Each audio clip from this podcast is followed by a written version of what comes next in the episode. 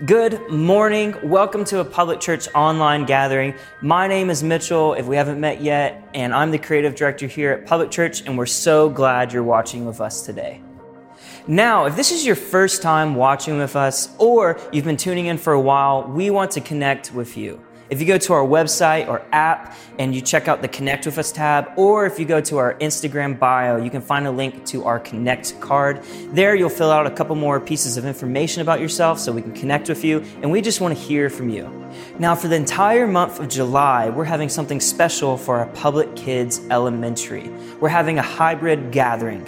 Now, this means that public kids ages five and up will actually be with us in the gathering for a little bit of worship and a little bit of Todd's talk and he'll actually be dismissing them to go into their classrooms during the talk. This is a perfect opportunity for families to not only worship together, but to hear the word together. And this is an opportunity for us to love on them together. Now we want to take some time to give. We want to thank you for your generosity because your generosity makes an impact beyond the room. When you give, you don't give to public church, but through public church. Now, on the screen, there's going to be a few ways to give. We wanted to let you know a few ways that your giving has made an impact beyond the room. A couple Wednesdays ago, we were actually able to take our public students to Pelicans snow cones. They were able to have community there and also have an awesome snow cone, and we love that.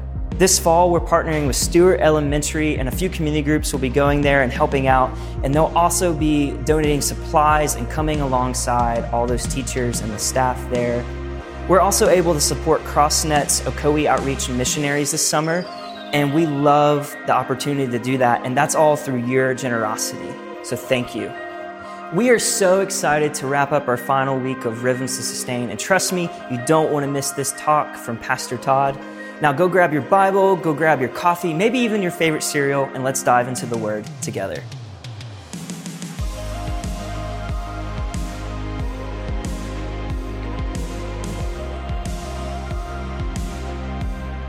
Why is it so hard to pray?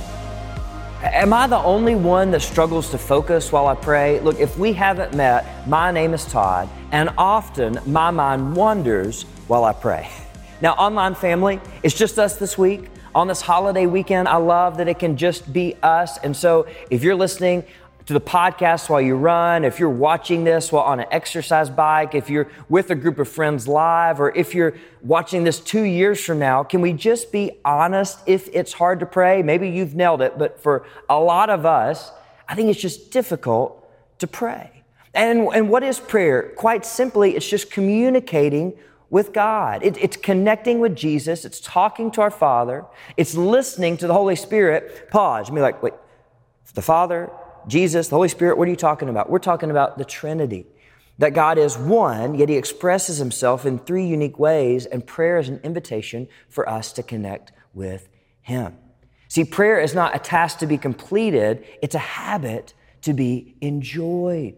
It, it cultivates a relationship with God, and yet it's so stinking hard, isn't it? Now, if you don't follow Jesus, maybe it's not prayer for you, but it's still difficult to focus. You're, you're with someone that you love, that you care a lot about.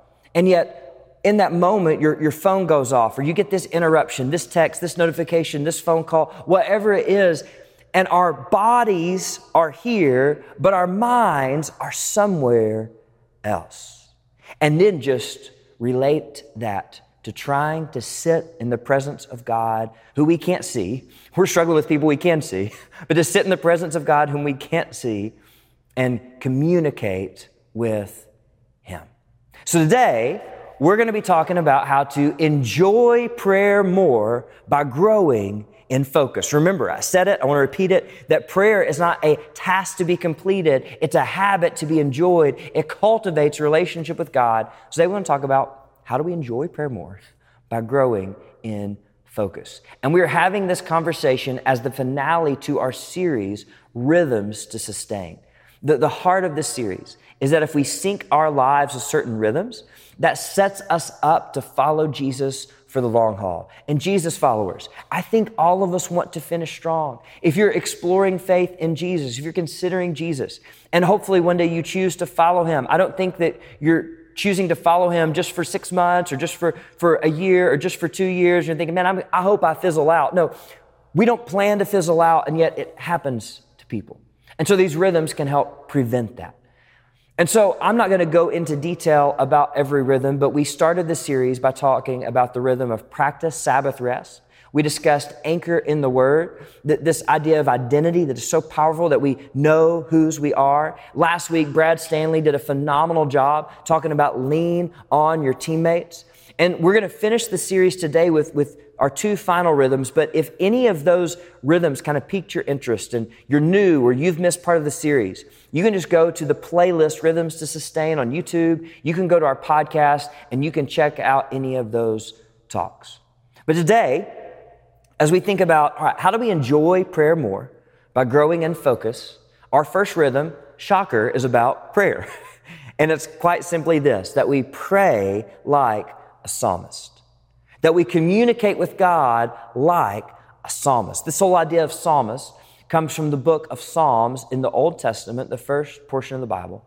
And for centuries, Psalms has been a prayer book for Jews and a prayer book for Christians. And what we find in the Psalms is people that are expressing themselves to God in a way that is raw, that is vulnerable, that is unedited, that is emotion filled. And guess what? We see Jesus do the same thing in the garden right before he willingly goes to the cross to sacrifice his life to save us, to save the world, Jesus prays like a psalmist. He cries out to God in anguish. And so we know that we are invited to do the same. The Psalms and the life of Jesus invite us to come to God and pray raw, unedited, emotion filled prayers.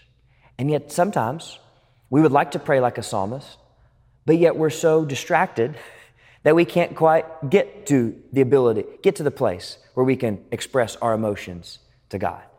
And if we just zoom down just to the first word of this rhythm of pray, like those of us who follow Jesus, we know that we should pray. We probably want to pray. If you don't follow Jesus, you've probably figured out that prayer is a part of following Jesus, that if we're going to follow Jesus, we should talk to him, we should listen to him. But it's so hard. And that's where our second rhythm comes in. And it's going to be found in the life of Jesus, and it complements prayer in his life. And it can complement prayer in our lives too. So if you have your Bible or a Bible app, you can join me in Luke chapter 5. We're going to begin in verse 16. But before we dive in, why are we going to Jesus? Well, one of the big reasons is because in Luke chapter 11, which we're not going to read, but I encourage you to look up, his disciples come to him and they've been watching him pray and they say, Jesus, teach us to pray. And for us, it's like, okay, well, that's, that's normal. They're following him. They're his disciples. It's normal for him to ask them to, that, to, for them to ask Jesus to teach them to pray. But it's actually very abnormal because these disciples, as Jews, they've been taught to pray since they were little boys. And so what they're saying is, Jesus, reteach us how to pray because you pray differently than we've been taught how to pray. In other words, the prayer life of Jesus was so attractive, was so compelling, they said, reteach us what this looks like. And so Jesus is our blueprint for how to pray. And as we look at his life and we discover this rhythm that complements pray like a psalmist, it's important that we have a Bible study strategy that was taught to me by Dr. Jay McCluskey. He's, I would consider my pastor. He's at North Cleveland Baptist, the church that sent Whitney and I out to be part of public church. And here's what Dr. Jay taught me that when we're reading scripture, look at directives and practices. Directives, things we are told to do, and practices, things we see Jesus followers doing. Look at what Jesus told us to do, and let's look at what Jesus actually did, the practices or ways of Jesus. So that's what we're going to do. And we're going to see a practice of Jesus in Luke chapter 5, verse 16. It says, But Jesus often withdrew to the wilderness for prayer. Read it one more time. It's so simple. Jesus often withdrew to the wilderness for prayer. So, what we see here is Jesus withdraws from the busyness to engage his Father in the stillness. He withdraws to pray. So if our first rhythm is pray like a psalmist, what's the withdrawal rhythm? It's turn down the noise. And our lives are filled with so much noise, as we're going to talk about. And, and, this is really important because everything flows from the Word and is processed through prayer. Like God primarily is going to speak to us through His Word and He's going to lead us through His Word and we're going to process that through prayer. So if we're struggling to pray, we're probably not processing what He's showing us in the Word. And one of the reasons is there's all this noise. In fact, maybe this is something we just need to face. Perhaps one of the reasons we struggle to pray is our failure to withdraw. Perhaps one of the reasons that we struggle to pray is our failure withdrawal. I am not minimizing praying throughout our day. That's awesome. We see that model in the life of Jesus. Paul commands us to do this. As Paul wrote um, about half the New Testament, he tells us to pray without ceasing. Look, it's good to pray throughout our day. It's good to, in, in, stressful moments, go, Jesus, please help me. Holy Spirit, be with me. Those things are good, but we need to complement that with this rhythm of Jesus that we withdraw to pray. We turn down the noise to pray like a psalmist. And this is especially important for our generation, for our moment in time. Because Luke 8, I think Luke 8 14 might just be the banner over many of our lives, possibly even over large pocket, pockets of American Christianity. Here's what Jesus said in Luke 8 14. The seeds that fell among the thorns represent those who hear the message, but all too quickly the message is crowded out by the cares and riches and pleasures of this life, and so they never grow into maturity. Do, you hear the noise? Those verses? The, the noise in this verse says this the cares, the riches, the pleasures of this life, that God's trying to speak to us through the Word. He wants to let us process through prayer, but yet we're not focusing when we pray. We're maybe not even getting to prayer because of all the noise, the cares, the riches, and the pleasures of this life. And the problem is that then we never grow into maturity. Ben Stuart, in this book right here, Rest and War, he talks about a book he was reading that uh, discussed how to tame lions. Interested in that. And so they said when these guys would go into the um, into the cage of the lion, they would take a pistol, that makes sense, a whip, that makes sense, and they would also take a stool. Why are they taking a stool? They said, well, what happened is they would put the stool in the lion's face. And what the lion would try to do is focus on all four legs of the stool at once, which was impossible for the lion. And so he'd get so distracted, not be able to focus, that it would become tame and docile, and they wouldn't have to worry about that lion attacking. And maybe this is what the enemy is doing to us. He's putting so many things in front of us, and we're trying to focus on it all at once, and we can't. And we're distracted, and we're not praying and connecting with our Father. Remember, prayer is supposed to be enjoyed. Praying like a psalmist, bearing our souls before the one who created our souls, that should be healing. And yet often we're not getting there because of all the noise, because all the distractions. So, what does it look like to begin to withdraw to pray? Well, Rich Villodas, in, in this incredible book, The Deeply Formed Life, he actually gives a definition to silent prayer. And he says this Silent prayer is the practice of focusing our attention upon God through the simplicity of shared presence. It's just being with God. In fact, that's what he says. It's a surrender of our words to be present with the Word. And we know from John 1 that the Word is Jesus. So it's a surrender of our words to be present with the Word, to be present with Jesus. Do we do that? Do we turn down the noise to pray like a psalmist? Do we withdraw to pray and just be in the presence of God? We see Jesus do this. Let, us zoom out at the context of Luke 5 16.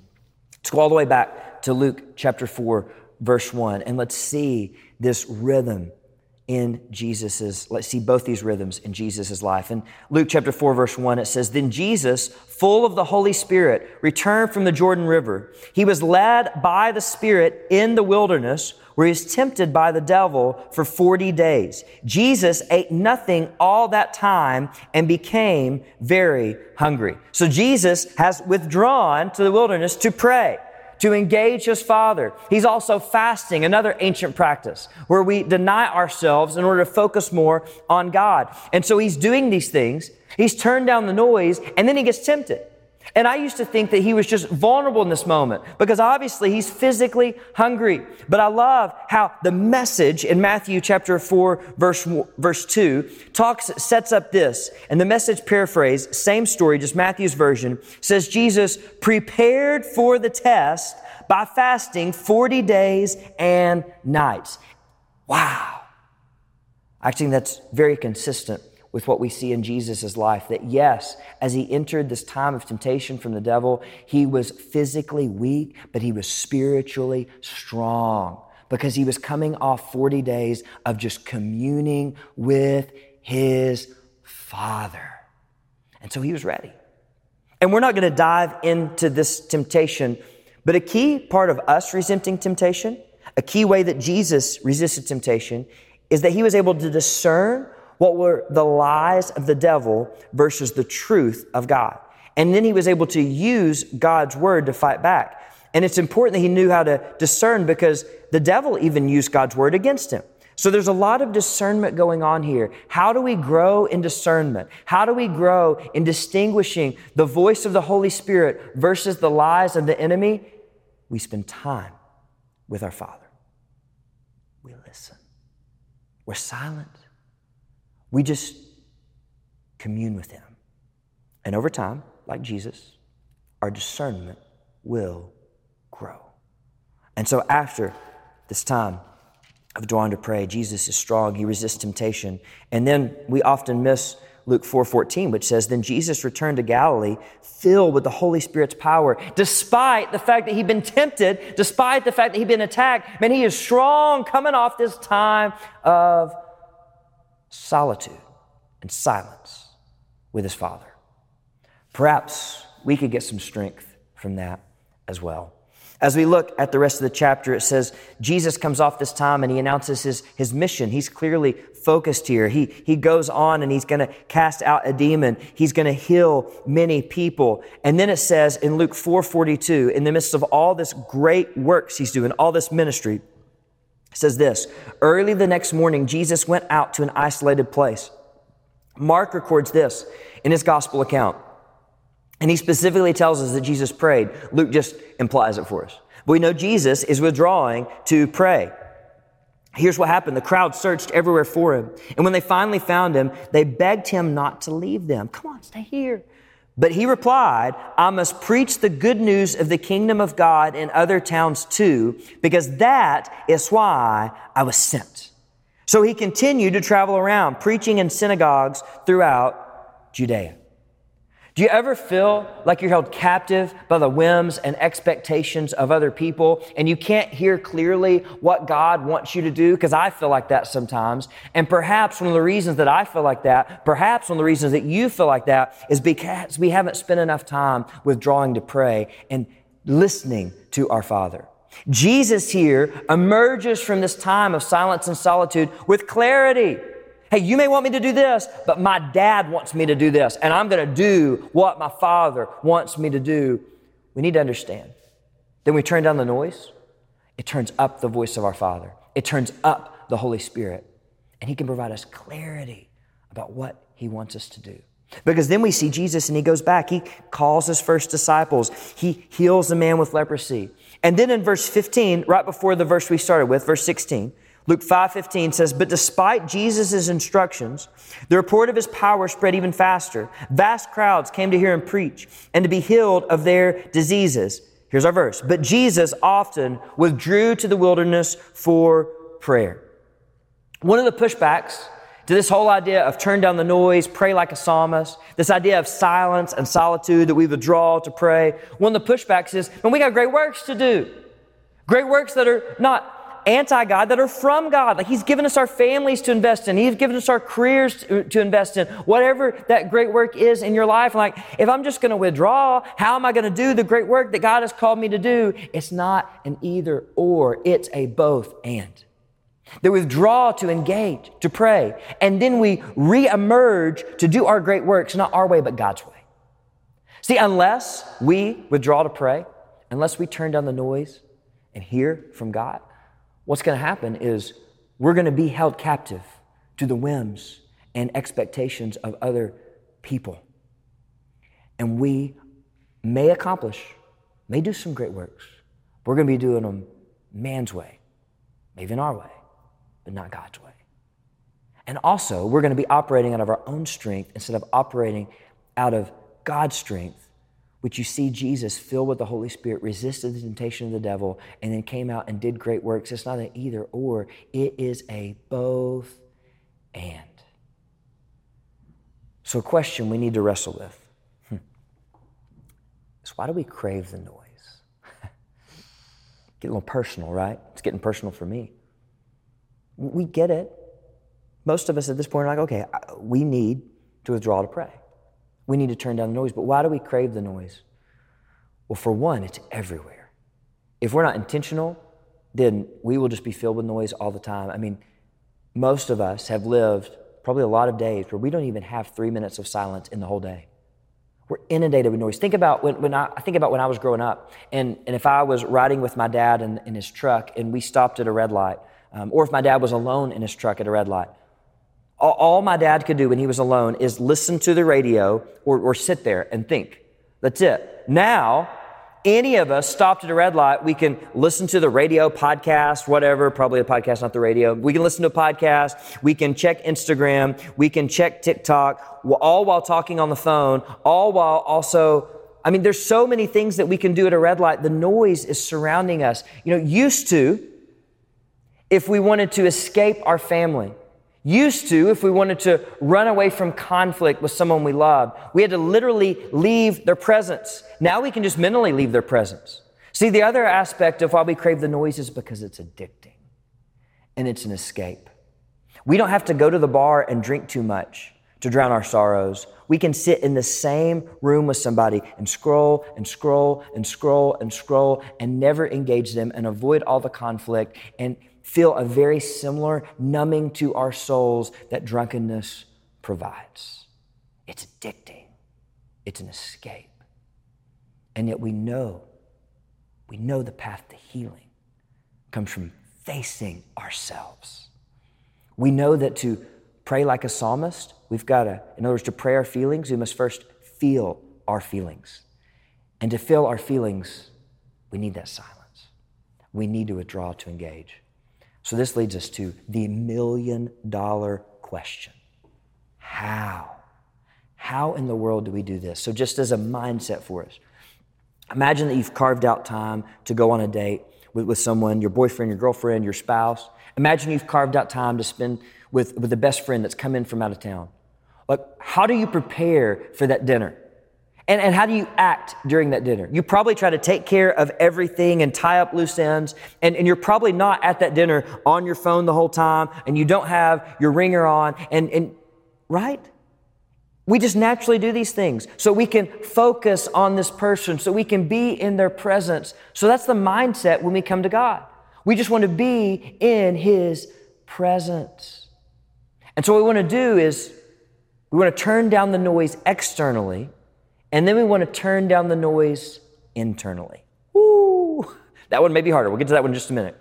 Turn down the noise externally. And before we talk about either of these, I just want to give us some grace. Rich, again in his book, he quotes a Thomas Keating, who, who mentions the fact that we get so distracted in our prayers. And he says this if we get distracted 10,000 times, that's 10,000 opportunities to reconnect with God. Woo! Let's go! Do you feel that grace there? That instead of beating ourselves up because we're trying this new thing of silence and solitude, we're trying this new thing of a drawing to engage, that man, instead of beating ourselves up when our minds are here and here and here, every time my mind goes here, I can reconnect with God. And when it goes here 10 seconds later, I can reconnect with God. And when it goes here five minutes later, I can reconnect with God. Do you feel the freedom? He also says this this isn't about a technique, it's about a relationship. It's about just beginning to enjoy the presence of God. And so there are some things that we can practically do to t- turn down the noise externally. First, just on our phones, what if we turned off every notification? Okay, I know I don't even have every notification off, but I have a lot of them off, almost all of them. So, what if we turned off most of our notifications? That would just make our work lives better. That would make our family lives better because we wouldn't hear the constant notification. And Carey Nieuwhof um, opened my eyes to the importance of this. He said, Every time we pick up our phone for a notification, it's the equivalent of me standing up and walking to that door and walking back here. It's that distracting. And yet, so often we minimize it. Oh, it's just my phone. Oh, it's just this. No, it is distracting. So, what if we turned off our notifications? And then John Mark Comer, in his incredible book right here, The Ruthless Elimination of Hurry, says, What if we treated our phones like a child? We put it to bed early and we let it sleep in. That would help. In fact, he recommends a practice that, that I've been doing, which is don't check your phone until after you've spent time in the Word. Start with the Word. Now, I allow myself to check the weather app because I want to know what the weather is. But other than that, I don't want to get on any other app before I spend time in the Word. Am I perfect? No. But man, it is helping me turn down the noise by not starting my day with some distraction, with some interruption. So, what if we treated our phones like a child? We put it to bed early, we let it sleep in. Also, what if we just invited Jesus to join us in things that we already enjoy? Maybe it's mowing. And, and for me, I've thought about listening to a podcast while I mow because I love podcasts. But my mindset on that is no, I'm not giving up my time with Jesus while I mow for a podcast because that's my time with Jesus. Running, for me, it's the same way. I'm not listening to a podcast while I run because that's my time with Jesus. That's the way that I withdraw to engage. I want you to notice the pattern. It says Jesus withdrew to the wilderness. It would be awesome if we could drive to Chilhowee. If you're from our area, you know what I'm talking about. If not, just thinking about a mountain near you. That's beautiful. That, that if we could just drive to Chilhowee every single day, we can't do that. But we can put our phones away. We can maybe do the dishes, take a shower, do something else that we enjoy without any devices, without any noise. So let's invite Jesus into those things that we enjoy and let's remove other things from it. Some very simple tips, but then the, the harder one how do we turn down the noise internally? Because it's so easy to let our minds wander. And so, one thing is if we're out in nature, because maybe that's a way that we turn down the noise externally, then perhaps it's okay to let our minds wander some. Because we're looking around, we're enjoying God's creation, could lead us to worship the Creator. So you need to pay attention because sometimes our wandering minds could actually be leading us to worship.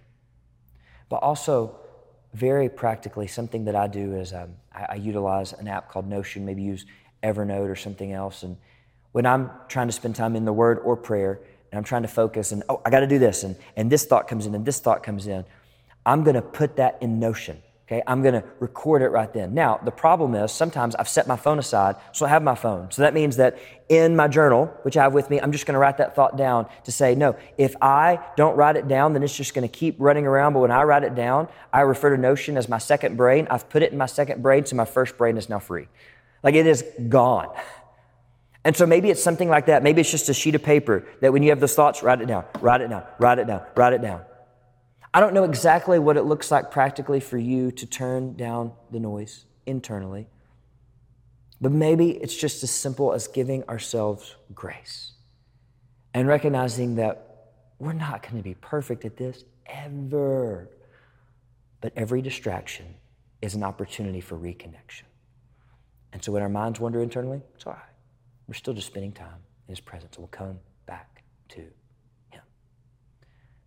so as we begin to land the plane today, we're just going to take about 45 seconds, a minute, just practice silence. There's not going to be any music going on. Maybe you want to close your eyes. Maybe you just want to sit there. Maybe you want to write some thoughts down. Maybe you don't want to write some thoughts down. Because I know a friend of mine, Zach Camp, a lot of times he doesn't like to have anything with him because he just wants to be fully present with God. He doesn't want the pressure of having to write down what God might have shown him. He just wants to be there with God. However, you do this unique wiring. Let's just take a moment and let's withdraw to pray.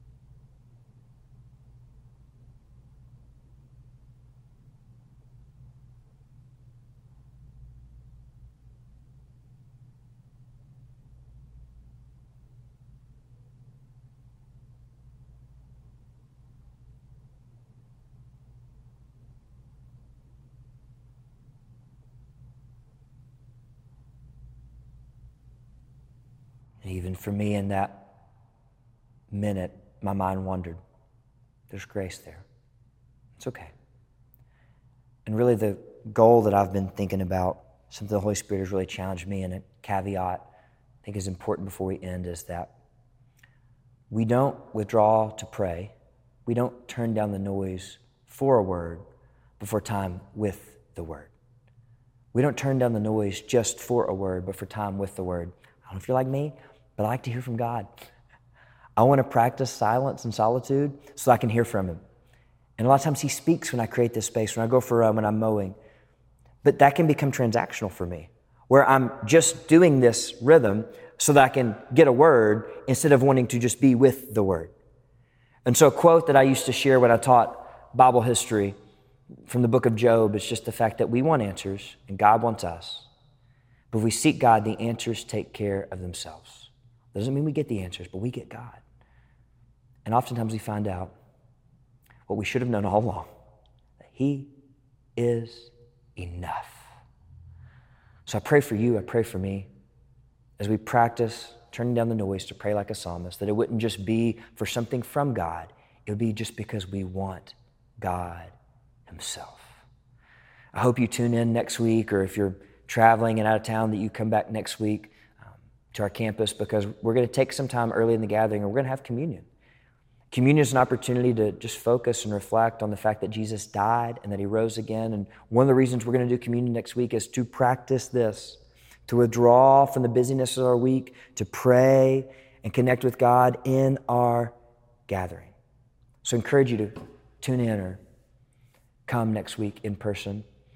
And if any of this conversation has led you to say, man, I, I know we're talking about prayer, I just need somebody to pray for me, prayer at publicchurch.com. Or if you've realized, man, I didn't realize that Jesus just wanted to spend time with me. I didn't realize he loved me this much. Man, he died and he rose again for you. And he'll forgive you for anything you've ever done or anything you ever will do. And he'll give you this relationship with him. So if, if you want to surrender to Jesus, if you want to follow him, email us prayer at publicchurch.com. We'd love to have that conversation with you. So this week, let's just take some time. Don't, don't get overwhelmed by all this. Just try one simple way to turn down the noise, externally or internally, just turn down the noise, in order to pray like a psalmist. I'm confident if we do this rhythm over time, these two rhythms over time, man, we will grow more and more comfortable with the presence of God and we will enjoy prayer more. Love you guys. See you next week.